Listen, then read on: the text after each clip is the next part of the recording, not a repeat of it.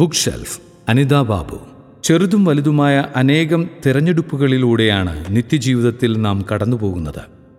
Carlos G വാലത്തിൻ്റെ the art of choosing എന്ന പുസ്തകം ഈ തിരഞ്ഞെടുപ്പിൻ്റെ വിശാല ലോകത്തേക്ക് നമ്മെ കൂട്ടിക്കൊണ്ടുപോകുന്നു. കാർലോസ് ജി വാലസ് എന്ന ജെസ്യൂട്ട് പുരോഹിതൻ അടുത്തിടെ വാർത്തകളിൽ നിറഞ്ഞത് അദ്ദേഹത്തിന് മരണാനന്തര ബഹുമതിയായി ഭാരതത്തിലെ പരമോന്നത ബഹുമതികളിലൊന്നായ പത്മശ്രീ ലഭിച്ചപ്പോഴാണ്. സ്പെയിനിൽ ജനിച്ച് ഒരു മിഷണറിയായി ഇന്ത്യയിലേക്ക് തിരിച്ചപ്പോൾ താൻ ഈ രാജ്യത്തിൻ്റെ മേലും ഈ രാജ്യം തന്നിലുമുണ്ടാക്കുവാൻ പോകുന്ന ആഴമേറിയ സ്വാധീനത്തെക്കുറിച്ച് അദ്ദേഹം ഊഹിച്ചിരിക്കാൻ പോലും സാധ്യതയില്ല. ഏതാണ്ട് അൻപത് വർഷത്തോളം നീണ്ട അദ്ദേഹത്തിൻ്റെ ഭാരതവാസം ആരംഭിച്ചത് മദ്രാസ് യൂണിവേഴ്സിറ്റിയിൽ നിന്ന് ഗണിതശാസ്ത്രത്തിൽ പോസ്റ്റ് ഗ്രാജുവേഷൻ പൂർത്തീകരിച്ചാണ്. തുടർന്ന് അഹമ്മദാബാദിലെ സേവിയേഴ്സ് കോളേജിൽ ഗണിത അധ്യാപകനായി സേവനമനുഷ്ഠിക്കുന്നതിനോടൊപ്പം ഗുജറാത്തിയിലും ഇംഗ്ലീഷിലും പ്രാവീണ്യം നേടി.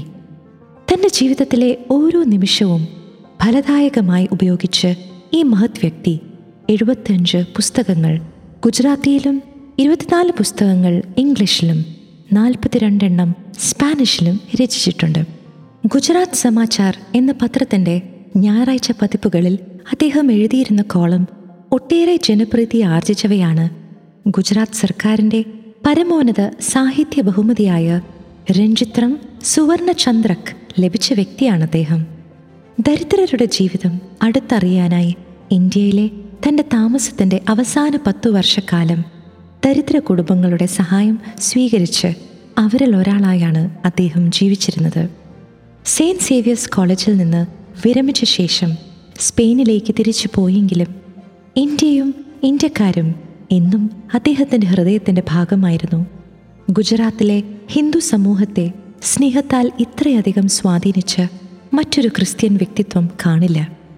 അദ്ദേഹത്തിൻ്റെ പല ഹിന്ദു സുഹൃത്തുക്കളും ഉറച്ചു വിശ്വസിക്കുന്നത് പൂർവ്വജന്മത്തിലേതോ അദ്ദേഹം തീർച്ചയായും ഒരു ഭാരതീയനായിരുന്നുവെന്നാണ്. കാർലോസ് ജി വാലസിൻ്റെ ദ ആർട്ട് ഓഫ് ചൂസിംഗ് എന്ന പുസ്തകമാണ് ഈ മാസത്തെ വായനയ്ക്കായി മുൻപോട്ട് വയ്ക്കുന്നത്. ജീവിതത്തിലെ ഓരോ നിമിഷവും ചെറുതും വലുതുമായ അനേകം തിരഞ്ഞെടുപ്പുകളിലൂടെയാണ് നാം കടന്നു പോകുന്നത്. ജീവിതാന്തസ്, ഇഷ്ടപ്പെട്ട കരിയർ, ജീവിത പങ്കാളി, മക്കൾ പഠിക്കേണ്ട കോഴ്സുകൾ തുടങ്ങിയ കാര്യങ്ങളിൽ നാം നടത്തുന്ന തിരഞ്ഞെടുപ്പുകൾ ജീവിതത്തിൻ്റെ ഗതി നിർണയിക്കുന്നതാണ്. അപ്പോഴൊക്കെ ഒട്ടേറെ പ്രാർത്ഥിച്ചും ചിന്തിച്ചും ആകുലപ്പെട്ടും ഉറക്കം കളഞ്ഞും അഭിപ്രായങ്ങൾ ആരാഞ്ഞും നാം ഒട്ടേറെ ശ്രദ്ധയും സമയവും ചിലവഴിക്കുന്നു.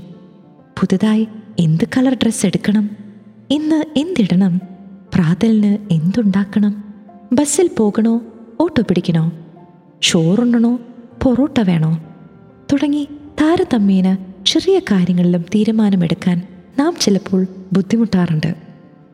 തെരഞ്ഞെടുപ്പിൻ്റെ ഉത്തരവാദിത്വം ഭാരമേറിയതാണ്. തെരഞ്ഞെടുപ്പുകൾ പിഴച്ചുപോയാൽ കുറ്റബോധവും കുറ്റപ്പെടുത്തലുകളും ഉണ്ടാകും. സാമുവൽ ബെക്കറ്റ് എന്ന നാടകകൃത്തിൻ്റെ വെയ്റ്റിംഗ് ഫോർ ഗോഡോട്ട് എന്ന പ്രശസ്തമായ നാടകത്തിലെ ലക്കി എന്ന കഥാപാത്രത്തെ ഭാഗ്യവാനായി കരുതുന്നതിൻ്റെ കാരണം കഴുത്തിൽ ചങ്ങലയിട്ട് അവനെ നിയന്ത്രിക്കുന്ന പോസോ എന്ന യജമാനൻ അവന് വേണ്ടി എല്ലാ തീരുമാനങ്ങളും എടുക്കുമെന്നതുകൊണ്ടാണ്. അവന് അനുസരിച്ചാൽ മാത്രം മതി. പലപ്പോഴും തിരിച്ചറിയുന്നില്ലെങ്കിൽ കൂടി ഒട്ടേറെ ധൈര്യവും വിവേകവും സ്വാതന്ത്ര്യവും ആവശ്യപ്പെടുന്ന ഒന്നാണ് തിരഞ്ഞെടുപ്പുകൾ. അത് ബുദ്ധിമുട്ടാകുമ്പോൾ അവയെ ഒഴിവാക്കുന്നവരും തീരുമാനം നീട്ടിവെക്കുന്നവരും രണ്ട് വള്ളത്തിൽ കാൽ ചവിട്ടി നിൽക്കുന്നവരും ഭാരം മറ്റുള്ളവരുടെ ചുമലിൽ വെക്കുന്നവരും ഒക്കെയുണ്ട്.